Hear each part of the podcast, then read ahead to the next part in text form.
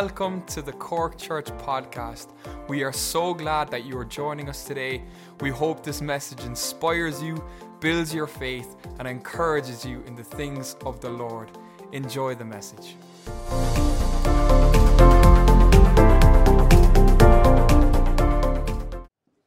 Well, it's a great joy uh, for us to come and visit the church here. We've been coming into the church, to this Cork church, since it opened. And uh, before it opened, we were praying for it. I'm praying for Nick and Catherine. And I want to say to you that, uh, you know, we're friends for 40 years, I think.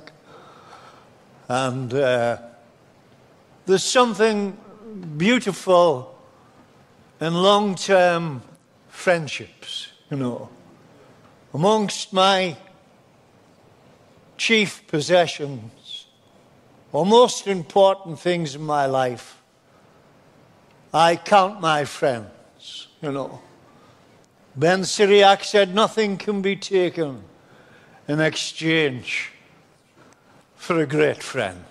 And Nick and Catherine are great friends to Corrie and I.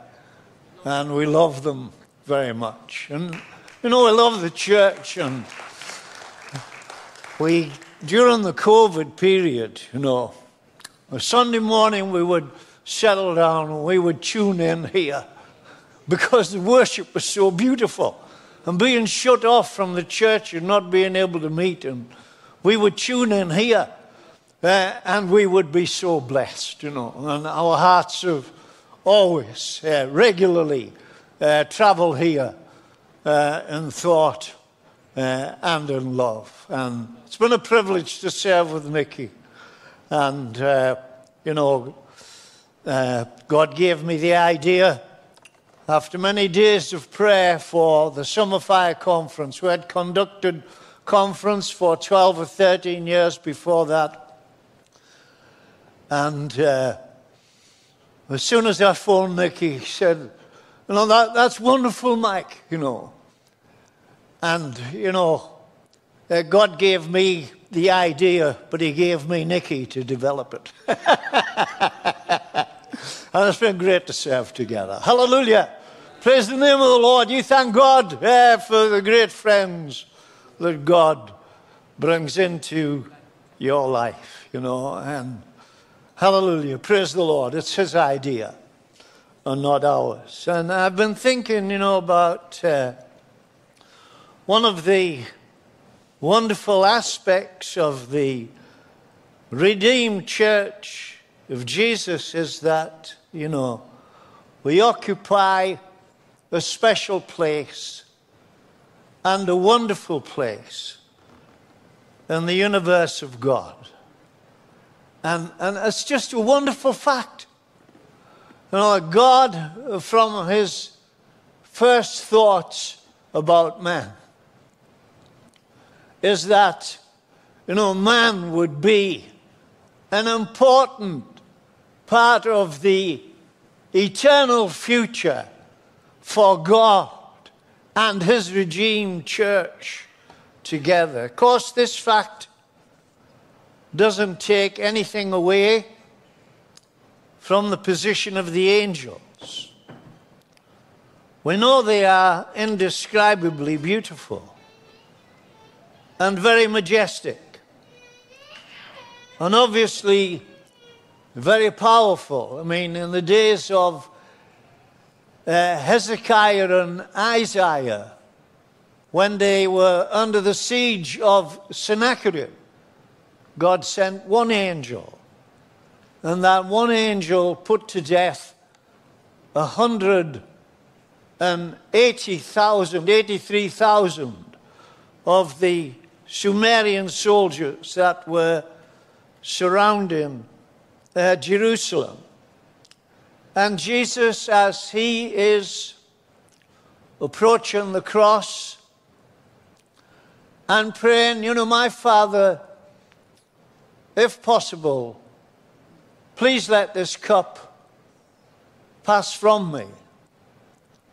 But he also says, you know, I know that for this purpose I have come to this hour. But he passes a very interesting comment. Could I not now, he said, ask of my Father for six legions of angels? So it shows how powerful they were. In other words, the implication being that they could destroy the forces of Rome and destroy uh, the Jewish power present at that time, and it wouldn't be difficult for them. So it just shows the, uh, the amazing power of the angels when they are sent for a particular purpose. And, you know, but uh, that being the seraphim, we see, are closely associated with the ministering around the throne of God. And their wings, you know, six wings are uh, covering the throne, as it were, shielding uh, the glory of God. And so, in a sense, they constitute part of the court of the King of Kings. And yet, exalted as they are, wonder of wonders, they are totally outranked by the most humble of the born again people who are redeemed through the blood of the Lamb. You know. And you know, one of the wonderful things about the creation of the human being is that he is created bearing the image of God. So of course, it's speaking uh, morally, firstly, and also intellectually. That Adam and Eve are the pinnacle of God's creation and the image being reflected, that to a degree man can also uh, create lovely things and music and, and all sorts of lovely things that, that man can make but the highest faculty is that man can choose. And it's that power to choose. And it's that power to choose to love God or to reject God. You see, that makes him most uh, like God. And man, of course, at his best, and his best use of his, his faculties are when he is giving glory to God and worshiping him. Of course, we know the sad story of after the creation of Adam and Eve. And, you know, they, they must have been very beautiful. And it must have been very, very beautiful in the Garden of Eden. Because though man lost the Garden of Eden, since that, throughout history, people in different ways have always tried to recapitulate, in a degree, the glory of the setting of the Garden of Eden. And when you, excuse me, when you see wealthy, successful people and they build a beautiful house, what is the first thing they do? They attempt to create a beautiful garden because that was what was lost in the fall of man, those beautiful surroundings. And I'm always uh, uh, uh amazed at the statement uh, that the writer to the Hebrews uh, mentions in Hebrews chapter 2 and verse 16. He says, Truly, uh, Jesus, as it were, did not take on himself uh, the nature of angels. Although we would often think that they're higher order than us, God didn't see it that way. Said truly, Jesus did not take on himself the nature of angels, but took on the seed of Abraham. What a wonderful, wonderful statement, you see. It was not possible for Jesus to become incarnate in the form of an angel because angels uh, were not made uh, in the image of God, and neither did they bear uh, the image of man. They were made for a different, different purpose. Only Adam was created in the image of God. And it was a fantastic creation.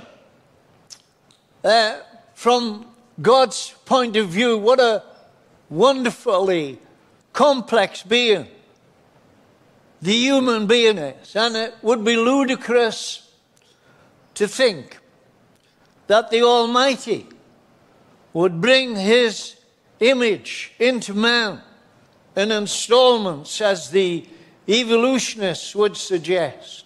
So when you read in the story that the Holy Spirit is uh, bringing to us of the creation of man. He's painting a picture.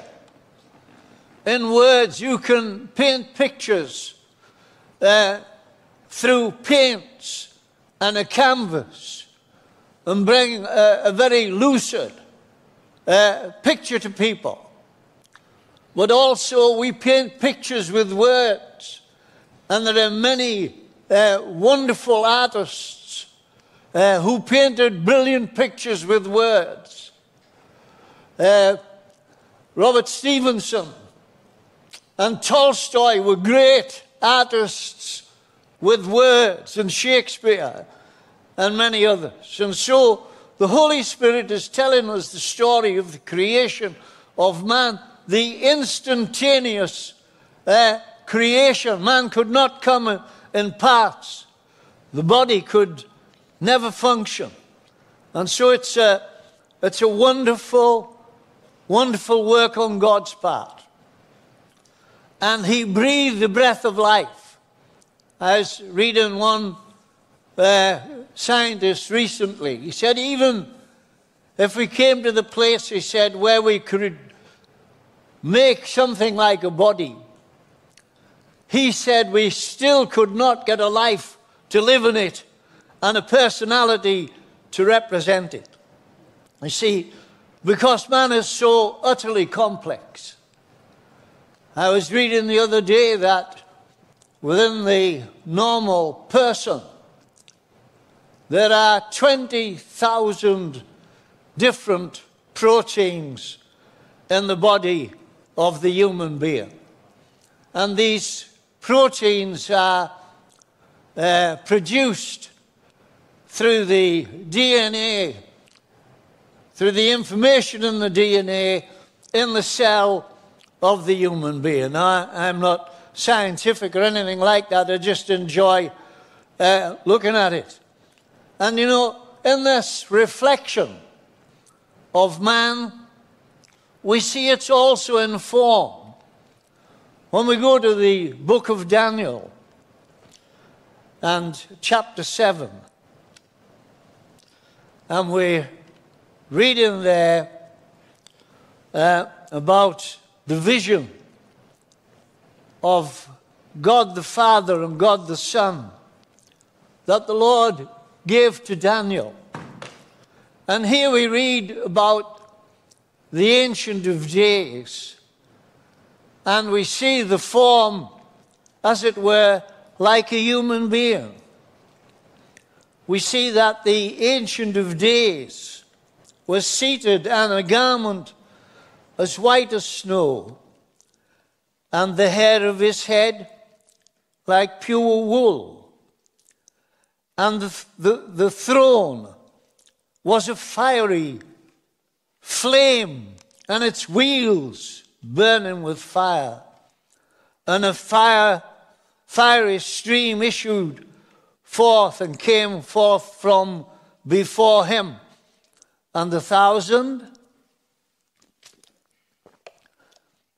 and ten thousands of thousands ministered to him. Absolutely wonderful And so we see that he is a person and we are his reflection. And what's wonderful here actually is we have a picture of the glorious Father and we have a picture of the pre incarnate Christ. And they are together here in the throne as they are at the moment and always will be. Hallelujah. And we are going to join them. Praise the name of the Lord. And it says here, I was watching the night visions, and behold, one like the Son of Man, coming with the clouds of heaven. And he came to the Ancient of Days, and they brought him near before him. Then to him was given a dominion, and glory, and a kingdom, that all peoples should worship him. And that's what we were doing this morning. And it's the most wonderful thing that we can do. And so we see these two uh, uh, figures in the Godhead before Jesus is revealed on earth. And so God breathed the breath of life into man, and he receives the image of God. Of course, man is revealed completely in both, so God is revealed in both Adam uh, and Eve. And so, what a wonderful, wonderful work that God uh, created there. And when you have time, you read Revelation chapter 1 and verse 12. And there we receive a vision of Jesus, and he is pictured exactly the same as the Ancient of Days is pictured here. We see in the full glory of the Lord Jesus in Revelation chapter 1 and from uh, verse 12. And so this spiritual image uh, is cre- created as God created the life of man with the propensity for face to face fellowship with God. Adam and Eve are God's masterpiece.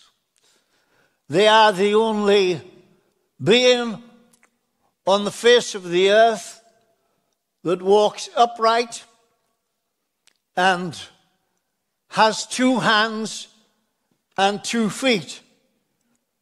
And I believe this uh, uh, walking erect, as it were, and standing erect and two hands and two feet. And we see our Savior has that too. And, you know, we are made, as it were, for face to face fellowship with the Almighty. In John chapter 1, it says, In the beginning was the Word, and the Word was with God, and the Word was God. And it says where the Word was with God. It's the preposition that is indicating to us a face to face fellowship with the Almighty. And of course, uh, the greatest miracle, the incarnation of the Lord Jesus. He's bringing a wonderful dignity to the human race and has elevated the redeemed church beyond the highest rank of angels. And, you know, this is why I think, you know, God uh, was going to protect the human being that He had created from any uh, pollution of outside forces. And I was thinking of this in regard to Genesis chapter 6, and it says that when men began to multiply on the face of the earth, and daughters were born to them, that the sons of God saw that the daughters of men were beautiful and chose as many as they wanted uh, for wives, you see, or took wives to themselves of all whom they chose. And I think to understand this, we need to look at the background because immediately after this is quoted, God said, My spirit shall not strive with man forever, for he indeed is flesh and his days shall be a hundred and twenty years. And when you just look across to the previous chapter, we see that people are living uh, for a great length of time. We mention several people here Enosh and Enoch and Methuselah. And two of those mentioned lived for about 800 years. And you see, of course, you know, what I noticed before I became a Christian, and I became a Christian at the age of 22, what I noticed was that every year that I lived, I became worse because I knew nothing of the grace of God. And can you imagine people living for 800 years and if they weren't righteous, the depths of evil that they would touch. And I think uh, the term sons of God, it is used three times in the Bible. And it is used uh, after the creation of Adam. Luke, in his records uh, of his genealogy, he goes back to Adam and he says, Adam was the Son of God. And here we find this talking about the sons of God. It's really the sons of Adam. If you read it any other way, the passage doesn't make sense. But it was because of the great age of these people, and because then uh, they were uh, taking uh, many wives to themselves the Lord was grieved over this uh, polygamy. It was the flagrant abuse of women and uh, this polygamy that grieved God because of the length of time that men were living. And God said, I will reduce the years of his life to 120. You see, and what he's saying is, he says his years shall be 120 because he is flesh, you see. And it's saying here again that the sons of God came into the daughters of men and bore children, and some of them were mighty men of old. Well, of course, there were going to be people who were great because you know, after living so long, they were going to be uh, great people. If you imagine, you know, if you try to put that in our context, and you take a man like Methuselah at 900 years, the Reformation was in the 15th century. And if Methuselah had lived in our time, that means he would have been living 300 years before Martin Luther and living to our present day now. Can you imagine such a thing? And you see, this is why God is coming and He's saying, and the years of man shall be uh, a uh, hundred uh, and twenty years. And the Lord saw that the wickedness of man was great in the earth, and that the intent of his thoughts, of his heart, was evil continually. Now, notice that in these references, there are no references to angels because they were not angels. They, the term is the sons of God, but it's the use of the sons of Adam. And if you don't translate it like that, it makes utter nonsense of the passage. And it says here, and the Lord was sorry that he had made man on the earth. In these eight verses, from verse 1 to verse 8, using nouns and pronouns, there are eight references to man, but there are no references to angels. And that's because it wasn't the angels, it was men interacting uh, with ladies as men do. And the angels couldn't do it. You see, because uh, Jesus telling the story in uh, Matthew, and it's chapter 22, and it's verse 29. And the Sadducees had come to Jesus with a hypothetical story about a lady uh, who had been married seven times to seven brothers because of the custom in Israel uh, prior to the cross that if a lady was married and her husband died prematurely, that the brother could take her and hope to raise up a family through her. It, it was important because it meant that that family would not miss the opportunity of contributing, perhaps, to the coming of the Messiah that was to come through Israel. And so the Sadducees, bringing this hypothetical story, said that all seven brothers married to this lady and died, and finally the lady died, and they, and, uh, they said in, in, in heaven, Whose husband will she be? And Jesus said, You know, you don't know.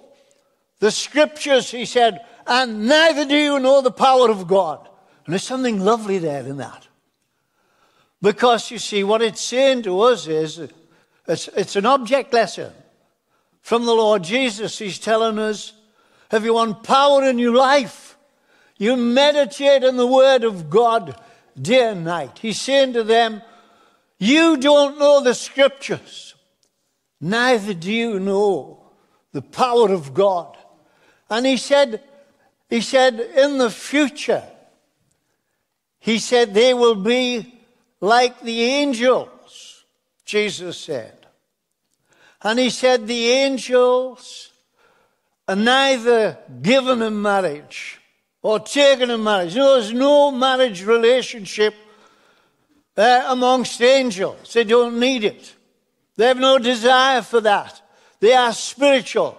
They are made in the form of angels and not made in the form of man who's made in the image of God. So God wouldn't allow it, you see. And it was impossible.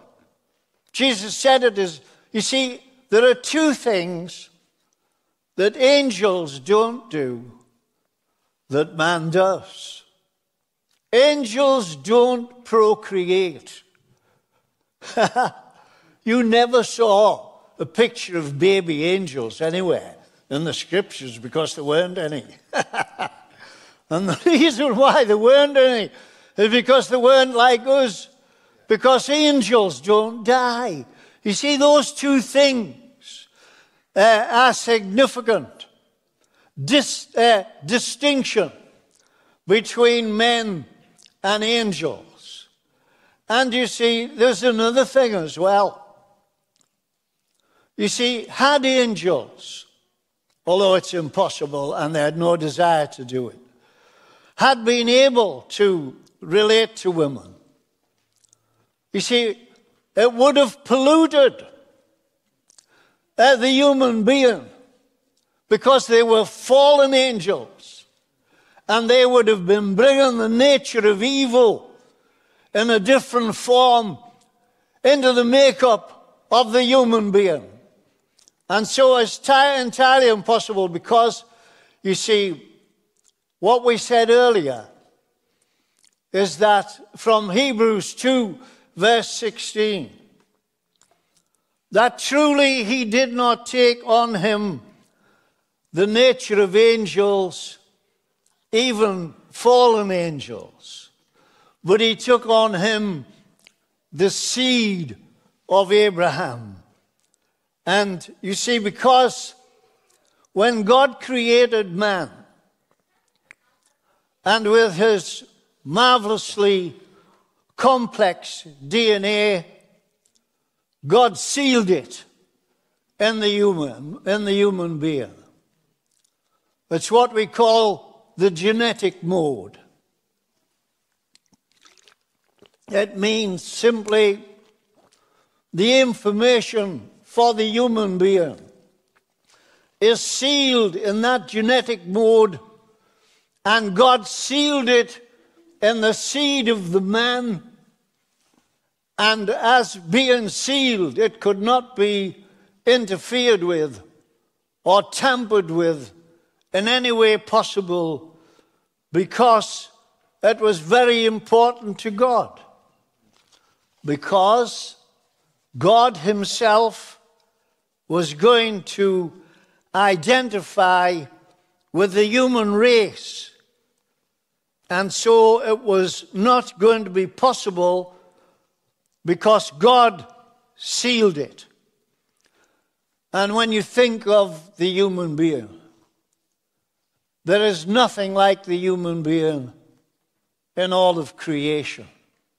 You take the uh, billions of bytes uh, of information in the human brain, no scientist ever will be able to accomplish that wonderful work that God has done. Millions of synapses in the human brain, tiny electrical impulses that form this most wonderful, and for the want of a better expression, uh, fabulous computer in the human brain.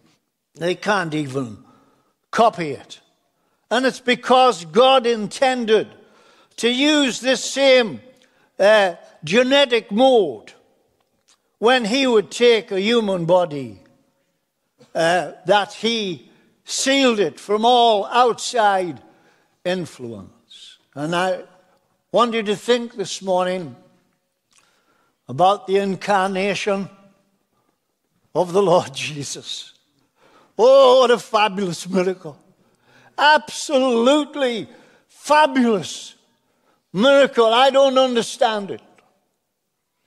I stand in awe of this miracle that God the Holy Ghost could come and take uh, the cell of a woman and clothe himself with it and come in to this world for us as a tiny baby to feel everything that we feel so that he could become a faithful high priest in everything pertaining to us. And you know what, brothers and sisters, when I look at the miracle of the incarnation, I think it's the greatest miracle in time and in eternity. I believe that the incarnation of the Lord Jesus, the Almighty God, clothing himself with a body like mine. It's a greater miracle than the creation of the world. Far greater. I stand in awe outside of the incarnation. Because you see, if there were no incarnation, and you see, this is why God was so jealous over the body of man, because it's going to become his body. And Jesus clothing himself with the body of the human being, because it's in this body that he's going to pay for the salvation of the human race. The writer to the Colossians says that our sins were nailed in his body uh, to that tree. And you know, he took the body and he will never leave the body because in that body he perfectly represents you and I. It said the writer to the Hebrews, what a wonderful writer, saying that he was tempted in all points. In other words, he was tried in every area that we would be tried, and yet without sin. And through that body, he conquered the powers of darkness or the devil that had the power of death. He conquered him and took the power from him. And has passed to us, beloved, through that body, the everlasting life. What a fantastic work. You know, that God accomplished through the incarnation, you see. And it's so wonderful. And I want to go back to that verse, that truly from Hebrews 2, verse 16. Truly, he did not take on him the nature of angels, but took on him the seed of Abraham. And you know, only in recent couple of years, I, I always struggled with this, you know. It's not that I didn't believe it, I believed it 100%. But I thought, you know, this is a bit mean. I used to think that why didn't they go back to Noah? I mean, Abram did great things. Of course, the greatest thing, being prepared to lift the knife and to kill Isaac if necessary. It was stupendous faith. But surely it was no greater faith than Abraham withstood perhaps 120 years of, of abuse, building a ship to float in, and they hadn't even seen rain. You know, what a great feat of faith. And you know, uh, uh, Noah, too, it's a picture of, of course, uh, resurrection and passing into the next life. You know, they sailed from one world to another world in the ark of salvation, as it were, precisely as we will. You know, and God shut him in. And brothers and sisters, as God shut Noah in, God shut you in. The day you got saved, He said, you were sealed with the Holy Spirit of promise. Hallelujah. The same way He sealed the genetic code in the human being when He created him. He has sealed the code uh, of divine nature in you by a similar miracle. And He sealed the men, and they sealed from one world to another, and the ark of salvation will go from world, one world to the other. But this, I couldn't, I couldn't really grasp this. Why were the Hebrews ignoring Noah and laying all the emphasis on Abraham? It was because Abraham was the father of the Hebrew nation and not Noah. You see, and there was silence. God didn't speak after the exit of Noah and the three boys from the ark for 300 years until he called Abram out of Ur of Chaldees and he traveled to Haran. Stephen in Acts chapter 1 takes up the story and he says, The God of glory appeared to our father Abraham when he dwelt in Mesopotamia, but it was the second time that Stephen's talking about. God had spoken to Abraham, that's not recorded, perhaps some 25 or 30 years earlier, and Abram came, and he became the father of the Hebrew nation. And he became distinct, uh, and the Jews became distinct. In the world because God appeared to Abraham and made this covenant with him that we read in chapters 12 to 15, but it's actually Abram's life is 12 to 25 of Genesis. But those early chapters are most important, apart from chapter 2, where Isaac is the picture of the Messiah. But you see, what made the Hebrew people distinct, right down even to a hundred years ago, was revelation, beloved. Abraham had revelation from God. God appeared to Abraham. Several times we find the Lord appearing to Abraham and giving him the command to live for him and circumcision. It was revelation that set the Jewish people apart. And because of revelation, they could see that there was a great future for them. You see, in the recent times, or more recent, since the death and resurrection of the Lord Jesus, we too have revelation. And the two peoples in the earth are distinct from any other peoples because of revelation. First, it was the revelation to the Jew. And even when the Jew was scattered all over the world, he still lived as a Jew and he was separate from all of the peoples. It was revelation that made him distinct. My father was an avid reader, never had a college education, but was self taught. And he was from a Catholic background, and me too. And when we'd be sitting talking about things, when I thought back later, he had no revelation. He was dark just because of his background and lack of privilege in spiritual things.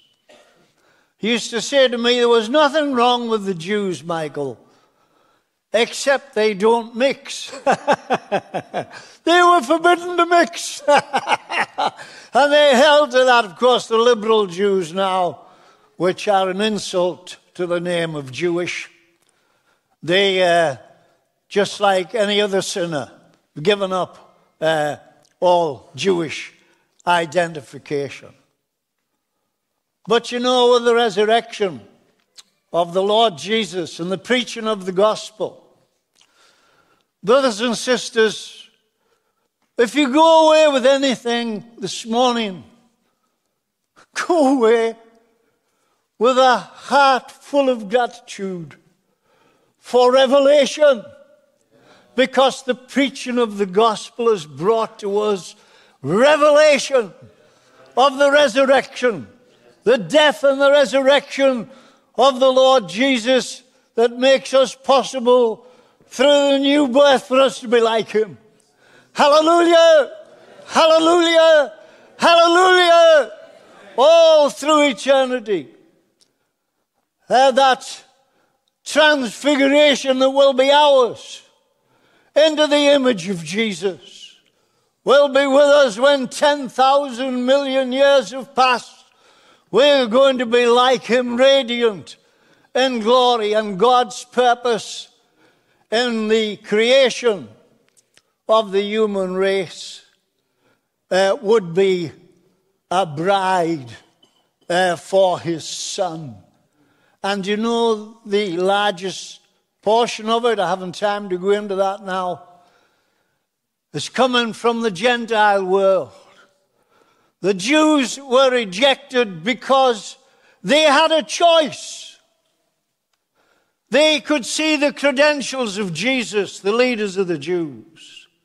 They choose to reject him. And instead of putting him on the throne, they put him on the cross.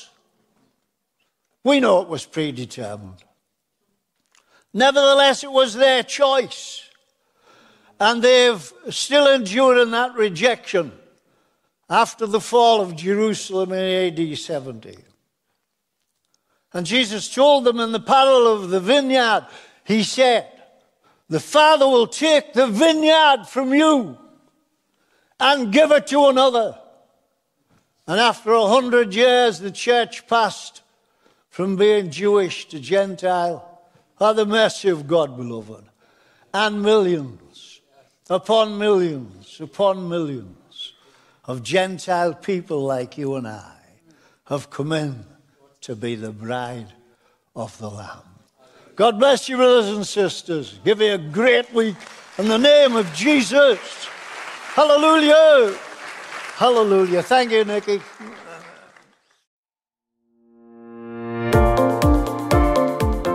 Thank you for tuning in with us today. Make sure to follow us on Facebook and Instagram at Cork Church. Also, make sure to like and subscribe to our YouTube channel.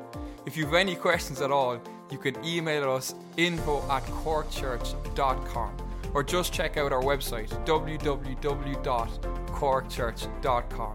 Again, thank you for tuning in and see you next time. God bless.